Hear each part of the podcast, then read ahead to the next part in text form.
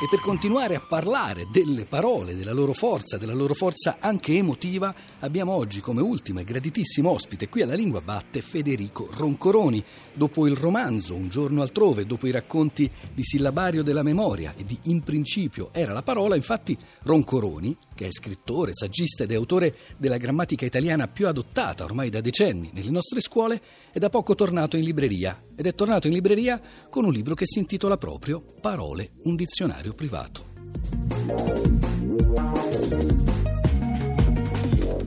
Roncuroni, la lingua vive proprio nel suo uso sociale, nel suo rapporto con la comunità e allora cos'è esattamente un dizionario privato?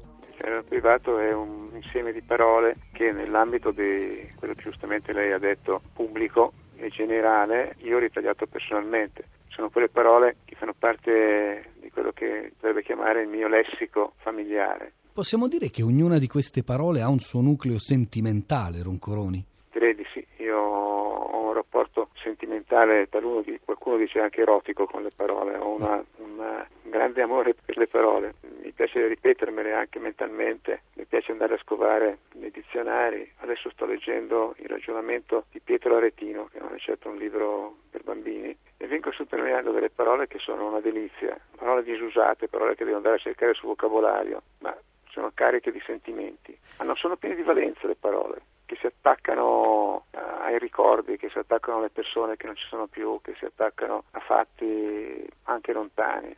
Ci sono parole di tanti tipi in questo dizionario privato Roncoroni, ci sono parole dialettali come catakatascia, che poi sarebbe la lucciola, ci sono parole inglesi come sandwich, parole poetiche come chiaria, oppure nuove come benaltrismo, ma anche alcune un po' fuori moda, appunto lei diceva adesso il gusto di riscoprire parole che magari sono uscite dall'uso, qui c'è garbo che per esempio si usa quasi soltanto in Toscana ormai.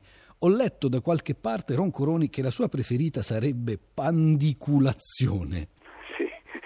Sì, pandiculare è stata una sorpresa anche per me, perché quando eh, l'ho sentita eh, la prima volta eh, alludevano ai gesti che il micio, naturalmente quello che parlavo era una veterinaria, che eh, mi diceva guarda, guarda come pandicola, guarda come pandicola. Io credevo che fosse una parola un po' volgare, pandiculare, anche per quell'inserto penultima sillaba. In realtà la pandicolazione è quella gesticolare, quello stirarsi, stiracchiarsi, facendo anche qualche versetto, che il gatto fa per festeggiare il padrone, mettendosi per terra in attesa di concedergli il grande onore di grattargli la pancia. E poi è anche il gesto che fanno, io l'ho osservato soprattutto poi una volta che ho imparato la parola, l'ho osservato nella compagna che avevo allora, una giovane donna, che appunto la mattina quando si svegliava cominciava questo rito di stiracchiamento, di tiramento di braccia, stiramento di braccia e di gambe, che si chiamava pandiculazione, ma io l'ho saputo, ripeto, da una veterinaria e il termine nasce proprio in ambito medico perché la pandicolazione è un fenomeno, è un gesto che ha un valore clinico quando è compiuto da persone che hanno problemi di movimenti, altrimenti diventa questo gesto simpatico del gatto o di un caso specifico mio, di una giovane donna. Invece apprendiamo che lei non ha simpatia per la tricotillomania, Roncoroni.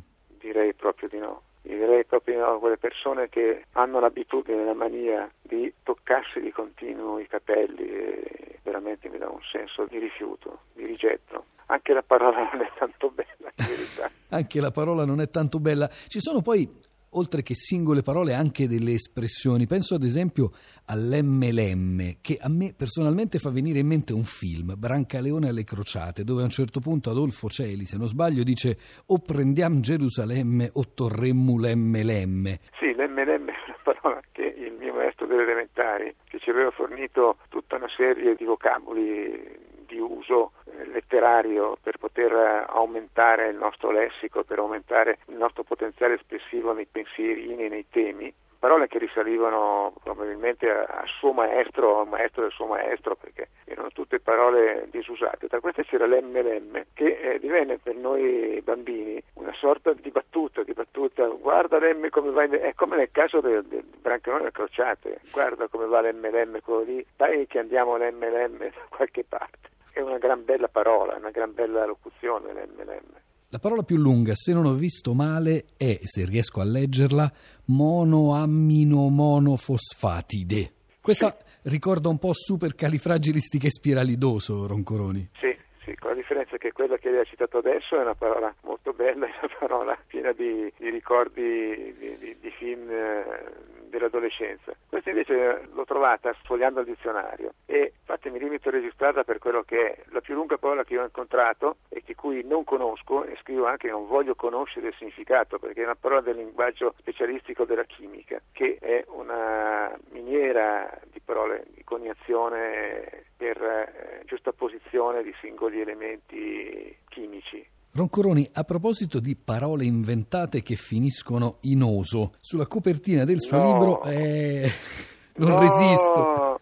Non Già. mi parli di petaloso, la prego. Però c'è un segno premonitore quasi, perché sia sì, sulla copertina del suo libro sia nella titolazione dei singoli capitoli le parole sono di fatto simboleggiate e raffigurate come petali colorati. Sì, il mio libro i petali, le parole sono come un grande giardino, un io qui ho simbolizzato in un fiore stilizzato, tutte vanno a concorrere in unum a creare questo spettacolo che è il vocabolario, che è la base della comunicazione. Poi dopo da questo fiore ho estratto, devo, devo purtroppo dirlo, ma tutto questo è stato concepito 6-7 mesi fa prima della scoperta di dell'invenzione di quel bambino, eh, ho estratto un peto di colore diverso per segnalare e scandire singoli, le singole voci del mio dizionario privato. Roncoroni, per chiudere possiamo ricordare il modo in cui si chiude il suo libro e si chiude con un commiato, con un commiato che parafrase, che ricalca la celebre ballatetta di Guido Cavalcanti.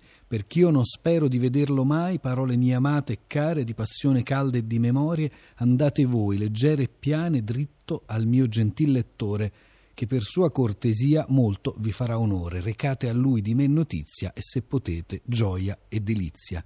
Questo è lo scopo del suo libro, recare gioia e delizia ai lettori tramite le parole.